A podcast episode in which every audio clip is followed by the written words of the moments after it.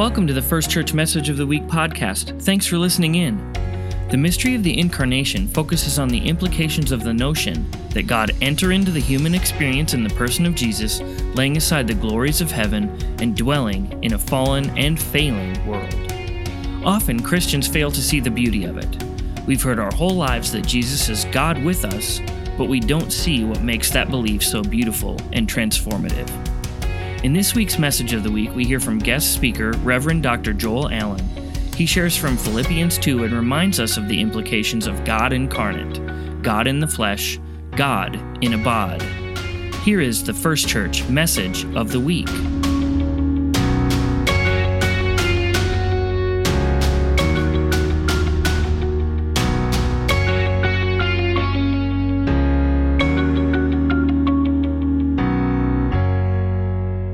Well, good morning.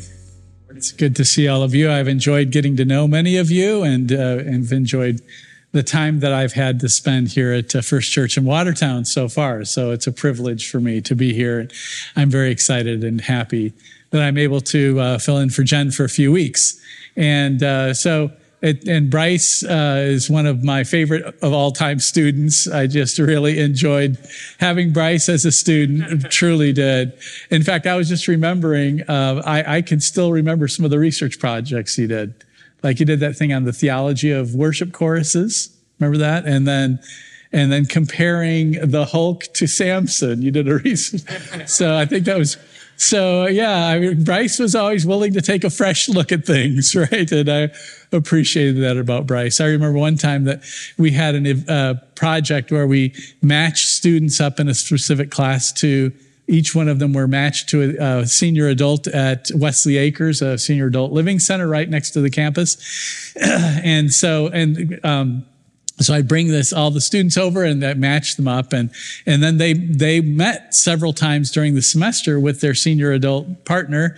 And they were to kind of learn their life and kind of glean wisdom from their life and write a little project on the wisdom of the ages from their experience with that person.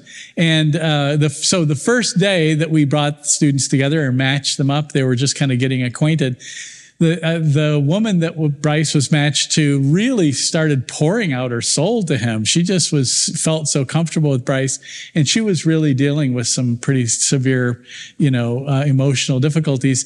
And a little later, I glanced over and I, Bryce was holding her hand and pr- having a prayer with her. That's the only time I ever saw a student have a prayer with one of the people that they were matched to. And uh, I thought, this guy is definitely called to the ministry. There's no clearer sign than that. Uh, so, and that, so I'm not surprised at all to, you know, here seven years later to find Bryce having graduated from Dakota Wesleyan, gone on to uh, uh, Perkins School of Theology and done, had such a great time down there those uh, three years, I guess you were down there, and then now serving a church here in the in the uh, Dakotas Conference. It's uh, very gratifying to me to see Bryce uh, doing so well and so well liked here. As I've heard you speak about Bryce, I can see that you really like him a lot, and he's been a great addition to your uh, your leadership team. I want to talk to you about uh, one of the basic doctrines of Christian faith that uh, I think we often don't fully appreciate. It's one of those things that we've heard about many, many times, but you know, things that are very familiar to you are easy to just not see. When you're, you know, when you, you drive down a certain route every day, you don't notice it anymore because it's just part of the background.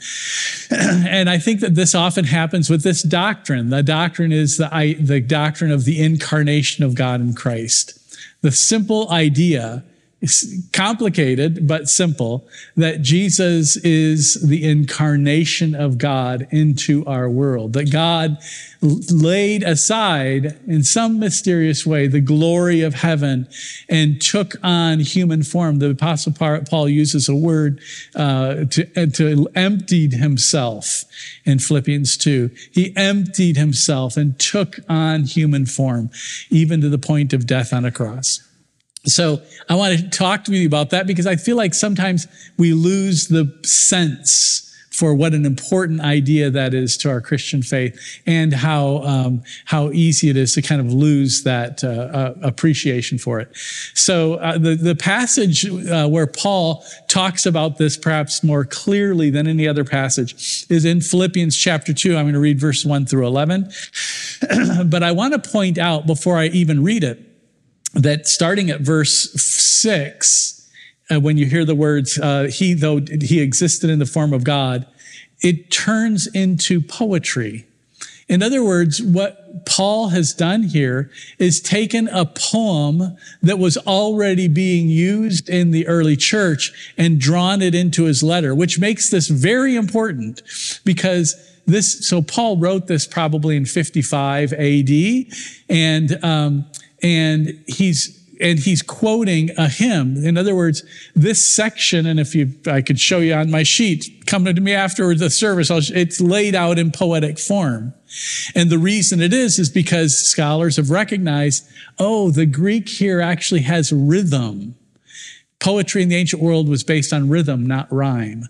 In other words, it was like bum, ba bum, ba bum, ba bum. You know, it was that kind of the the the words had a rhythm about them, and so they've rec- so the importance of that is that when Paul quotes this, he's quoting something that they know already. It's like as if I if I said to you. Um, as we all know, Jesus gives us such great assurance. As we all know, blessed assurance, Jesus is mine. Oh, what a foretaste of glory divine. Pe- preachers use, you know, but you know when you hear that, I didn't just make that up right? I'm quoting a very famous old hymn, Blessed Assurance. When I do that, it's a famous old hymn.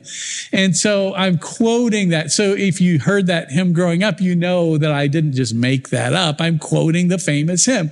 That's what Paul is doing here. He's quoting the famous hymn. And what's important about that is it shows us that this is way earlier even than when Paul wrote it in 55 AD. This is what the earliest Christians said when they came to together to worship. And what did they say? They celebrated the fact that God laid aside the glory of heaven and came into this world and took on a human body. That was central to their faith. In other words, we only have several of these poems that were used, or hymns. These are poetry sung. It was probably a song that they sang. And we only have a few of them, and all of, almost all of them deal with this topic. So it means in early Christianity, this was like hugely important. The belief that Jesus is God in human flesh. So, and I will give you a clue when I read this where the poetry begins. If you want to check, your Pew Bible almost certainly lays it out in poetry too. If you want to just pull it out and check to see if it's laid out, I, I was going to check for the service and I forgot to. But I'll bet your Pew Bible, most translations lay it out in poetic form just so you know it's poetry. So it would be Philippians chapter 2, beginning at verse 6. You check me out on this. See if it's in poetry in your Pew Bible. I'd be real curious to know. so, Philippians chapter 2, verse uh, 1 through 11. If then there is any comfort in Christ, any consolation from love, any participation in the Spirit, any tender affection and sympathy, make my joy complete. Be of the same mind, having the same love, being of full accord and of one mind. Do nothing from selfish ambition or empty conceit, but in humility regard others as more be- as better than yourself. Let each of you look not to your own interests, but to the interests of others. Let this same mind be in you that was in Christ Jesus. And here the poetry begins.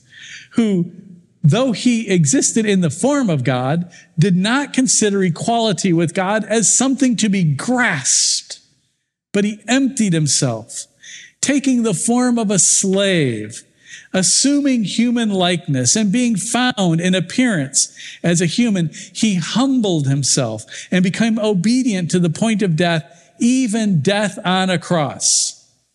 Therefore, God has highly exalted him, even more highly, and gave him the name that is above every name, so that at the name of Jesus, uh, every knee should bend in heaven and on earth and under the earth, and every tongue should confess that Jesus Christ is Lord to the glory of God the Father. So at the end of this poem that Paul is quoting, that they would have known, so at the end of the poem, in the poem, they confess, they make a confession that would have been the early, one of the earliest Christians, kind of a summary of Christian faith. And that is that Jesus Christ is Lord. In other words, when people in the early Christianity times were wanting to find out, hey, this group of people is growing. We've never heard of them before. They call themselves Christians. It's a brand new religion. What is this all about? So if you went and visited this church and said, hey, what is this all about? I see you guys are gathering together and I know you have something to do with a Jewish teacher. What is this all about? you would say, what, so if someone said, well, what do we really believe? We, the basic thing we believe is that Jesus Christ is Lord. It was like a way to summarize your faith. And what did they mean by that? They meant that they believe that the human Jesus, the guy that you would bump into, Jesus of Nazareth, the human person, that that human person is the Christ, the promised Messiah of the Old Testament. So they believe that the human Jesus that was born in Nazareth, born in Bethlehem, from, grew up in Nazareth, that that guy that was a carpenter and grew up with his brothers and his family and Mary, son of Mary and Joseph, that human guy was the promised Messiah that's promised in the Old Testament. So when you read the promises of the Old Testament of the coming Messiah, that Jesus fulfilled those. So when you say Jesus is the Christ, you're saying he's the Messiah. It's the same word. And that he's Lord. And when they said Lord, they didn't just mean like, you know, in the old British, like, yes, my Lord, you know, they didn't mean that like mass, you know, boss or something. They didn't mean it that way.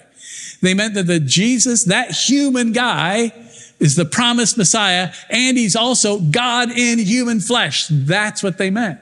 They meant God in human flesh. It's what fits the context because right here, when the poetry begins, there, what are they talking about? About Jesus, though he existed, equal with God, did not consider equality with God as something to be held on to, but he gave it up and took on the form of our human likeness, and even to the point of being a slave, even to the point of death on a cross. So they're celebrating this new recognition. And it was not really, eh, you know, it's not like Jewish people believed that the Messiah was going to be God in human flesh. They didn't. They believed the Messiah was going to be just like a great king or a great monarch or a great warrior or military leader. So this was like Christian revelation. And even today, when you think about it, all Christians believe this. Like, do Greek Orthodox believe that Jesus is God in human flesh? Absolutely. Do Ukrainian Orthodox believe this? Absolutely. Do Roman Catholics believe this? Yes, they do. Do Pentecostals believe this? Absolutely. Do Lutherans believe it? Yes, they do. Do Methodists believe it? We certainly do. You can check our doctrines and statements of belief. We definitely believe it. All Christian groups believe it. Do Jewish people believe it? No. Do Muslims believe it? No. They do not believe it. So this is a basic fundamental Christian belief. And, um, and that when I, many years ago, uh, when I was, I had the privilege of studying at a Jewish school. And one of my professors was named, uh, I shouldn't say that. One of the professors there, who actually was deceased before I started studying there, but I heard other students say this and I confirmed it on numerous levels, that he would regularly say, so this is a Jewish professor in a Jewish school training people to be rabbis. He would regularly say that he believed that the Christian doctrine of the incarnation of God in Christ was the most fascinating and beautiful concept in all religion. A Jewish professor. And the rabbinical students kind of got, were, were, drive them crazy. They're like, Dr. Brichto, we're studying the Talmud here.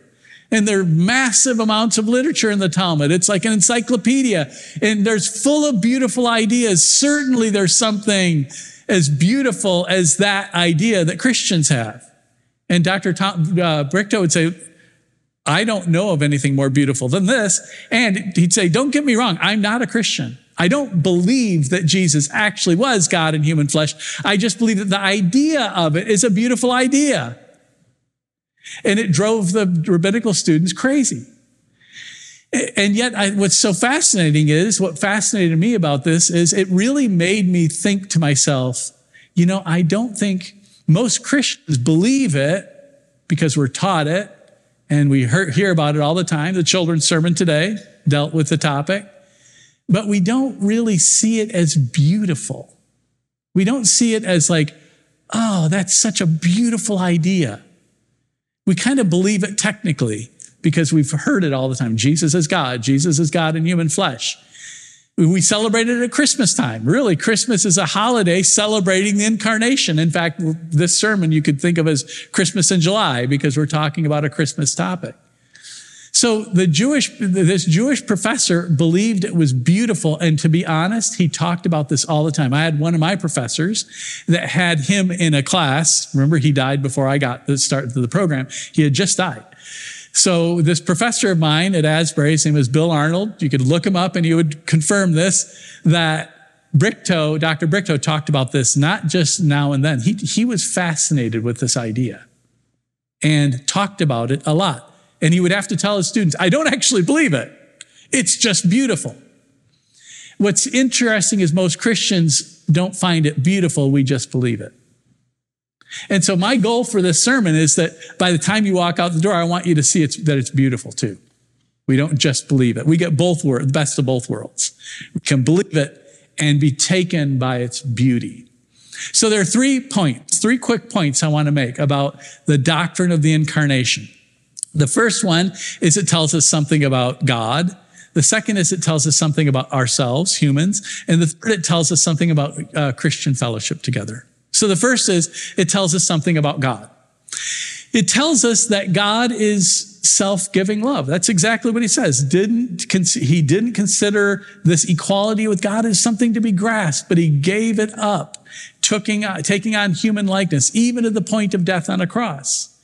It tells us that God, by nature, is self-giving in love. And there's a great way to kind of get at this. Um, a number of years ago, 20 ish, I, uh, I had the opportunity to speak in a mosque. Um, I, so there are not a lot of preachers you've had before that have preached in a mosque, but I've had this extraordinary experience. It was on the first anniversary of 9 11. I had gotten to know some of the Muslim leaders in the town where I lived. It was Somerset, Kentucky. And there were some very important surgeons in our hospital that were Muslim.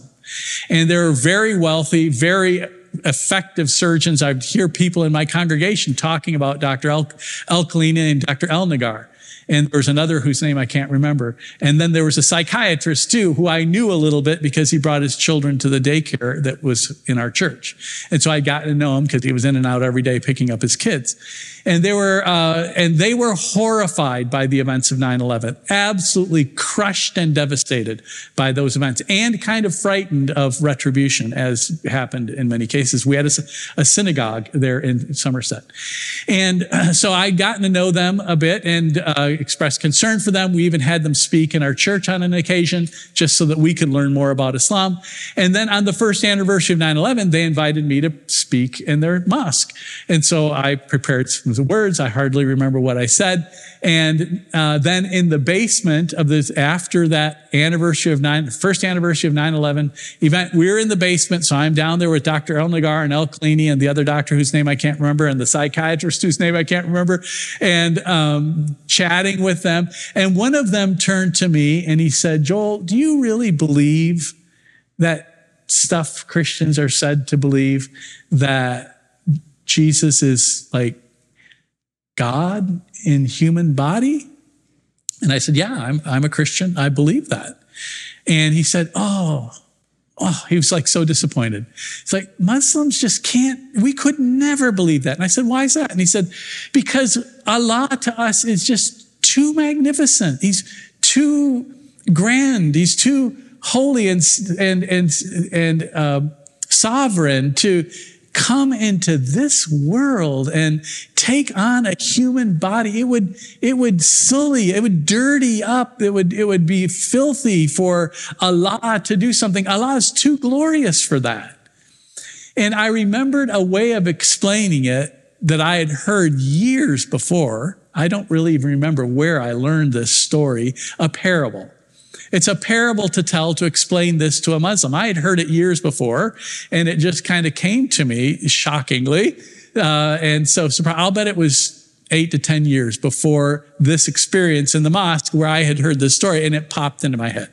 I was glad to have it. And so I said, Well, let me tell you this parable to explain the way Christians see this. I said, Imagine that there are two kings of just magnificent splendor. They live in palaces of great glory and just um, unending beauty and wealth. And one of these two kings refuses to go near the peasants that live outside of his palace because they're too filthy and dirty and he doesn't want anything to do with them. So when he needs to go somewhere, he gets into a beautiful gilded chariot and flies to the streets, but he doesn't go and spend time with the dirty people that live outside of his palace. The other king does the exact opposite then actually dresses to look exactly like a peasant and goes and lives with the peasants and actually lives with them so that he can teach them how they can be prepared to come and live in the palace with the king. Now, which of those two would be the greater monarch? And it was so interesting. They, they looked at me, they got the point, and then they went and started talking about something else. It was like they were not going to answer that question. And interestingly, one of my other students, a guy named Andrew Devaney, was in Africa once. He told me this story that he shared, he heard me tell this story that I just told you. I've told it many, many times. Uh, and he was in Africa and there was a group of Muslims he was talking with. And, and he said, Hey, let me share you this idea and started sharing with these Muslims this parable. And he said that they kind of got into an argument with each other where several of them were like, Oh, the king king that went and lived with the peasants, that would be the greater king. And the other one goes, you can't say that. You can't say that. We're Muslims, right? We, we don't believe that. So it really does. It's, it, it the story illustrates the way Christians think about the incarnation. The incarnation is God taking on human flesh. It doesn't dirty God's character. It speaks more highly of God's character. God is self-giving love, not just magnificent splendor. God is self-giving love. God was willing not only to take on the clothing of a peasant and live with us in this dirty world, but to even die on a cross, the most horrific death imaginable. So that's the first point that God, this, this illustrates that God is self-giving love and the nature of God. And we can see the nature of God here more clearly than in any other event in the, our walk with God. So it tells us something about the nature of God just as the scripture here has done. The second thing it does is it tells us about something about the nature of, of our, our human nature, about the the nature of our human existence. And what it does is it tells us that we're of extreme value to God, right? You, know, you don't sacrifice for something you don't care for. Uh, let me illustrate that again with a parable. So imagine that you're in a community where there's a nice, like, walking circle, and you walk this route all the time just to get some exercise. At the end of the day, it's like, oh, let's go for a walk. And you have a route and you've done it many times. And there's an old shed along the route and the shed is like filled with like an old gardening tools and a broken down lawnmower. It's not very much of any value. And so you're walking by one day and you notice that somehow there's a little fire that's broken out. Who knows how it got started. And so, but you also know that the shed is not worth much and there's nothing of any value in there. So you just kind of like, meh, it's no big deal. Call the fire department to let them know, but you're not going to do anything really because it's not any danger. It just needs to burn down. So, uh, so you may not, you're going to call the fire department, but you're not going to really worry too much about it because you know what's in there and it was junk and the shed was junk. So you treat it that way. Now, if you were, had been walking by and you noticed that your neighbor got an old 57 Chevy and it was in there and he had been working on it with his son and grandson and it was, they were having a lot of fun fixing up this old car, uh, that would be different right? So because you know there's something valuable in there and you know your neighbor and you know he cares about it. So you would take it more seriously and you might rush up there and try to stamp that fire out, right? You're going to, you're going to take it more seriously because it's valuable. Now, if your neighbor's son was in that shed things are starting to change, right? Now you're going to rush in that shed and try to save that person.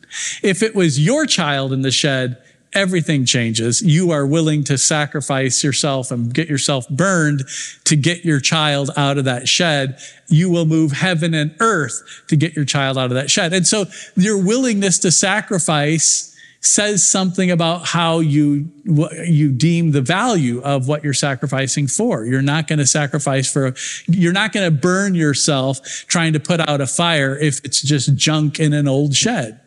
But you will do that if it's your child you're trying to save in that shed. And so that that's more powerful uh, evidence of how you estimate the value of something than anything could possibly be. And in this passage, we hear of God's willingness to take on human flesh, even to the point of death on a cross. That says something powerful about who we are and how God esteems our value. It says that each person you meet is esteemed in highest regard by God just for their humanity that God considers you and myself to be extremely important and extremely valuable. And nothing could express that more than God's willingness to sacrifice God, his own body. So it tells us something important about God. It tells us something important about ourselves, but it also tells us something very important about Christian fellowship.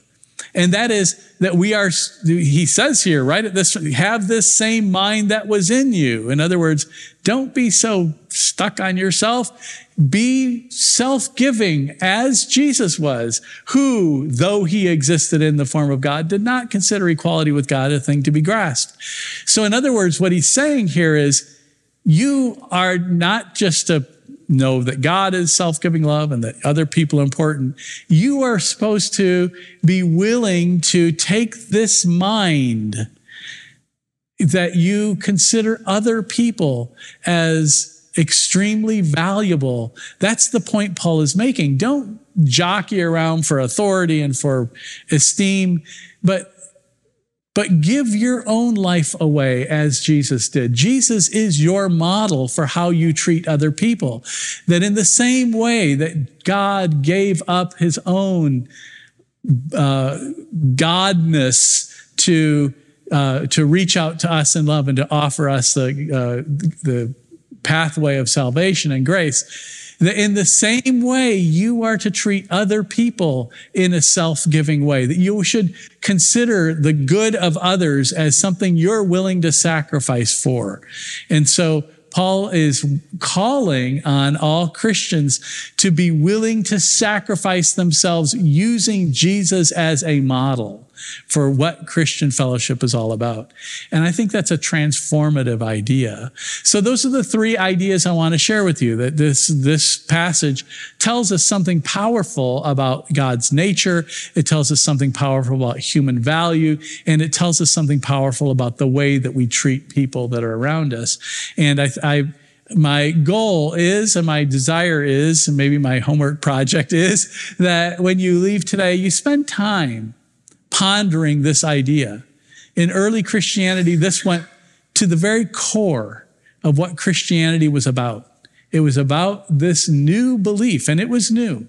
Jewish people didn't believe it pre Christ, and they still don't believe it today if they're not converted to, if they do, they're no longer regular Jews, they're now Jewish Christians, right? This is something that that is, uh, is a part of Christian faith, uniquely Christian, and only Christians believe it. And so, um, so my calling for you today, or my challenge for you today, is for you to spend time thinking about this and, and finding in your heart a way to see, like Dr. Brichto saw, that there's something not just that we believe technically because we learned it in catechism class, but something to stir our soul, something beautiful, something that would move your heart to love God and to love others more fully than you've ever done before.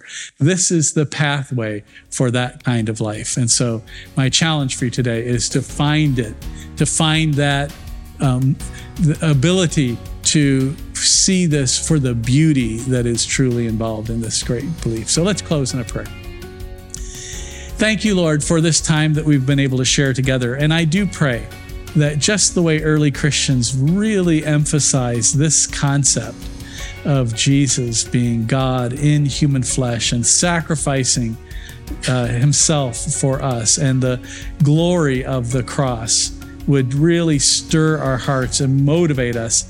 I pray for that same kind of, of depth of Christian passion. In Jesus' name I pray. Amen.